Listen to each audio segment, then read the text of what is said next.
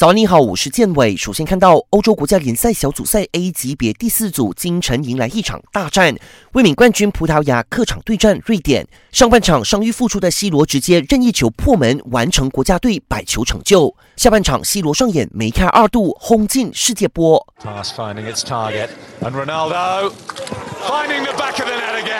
Oh, he's bringing out his greatest hits on what it is greatest international night. He curled it into that far corner in sublime style. 全场比赛结束，C 罗个人第一百零一球里程碑正式达成。葡萄牙也以二比零战胜瑞典，获得两连胜。目前在小组赛里力压法国队排名第一。法国四比二打败克罗地亚，因为净胜球的关系暂居小组第二。下一场他们将直接对垒葡萄牙。在 A 级别第二组，比利时五比一狂胜冰岛，以全胜姿态稳当老大。同组的英格兰和丹麦互有攻守，但九十分钟下来，双方破门法术，零比零闷平收场。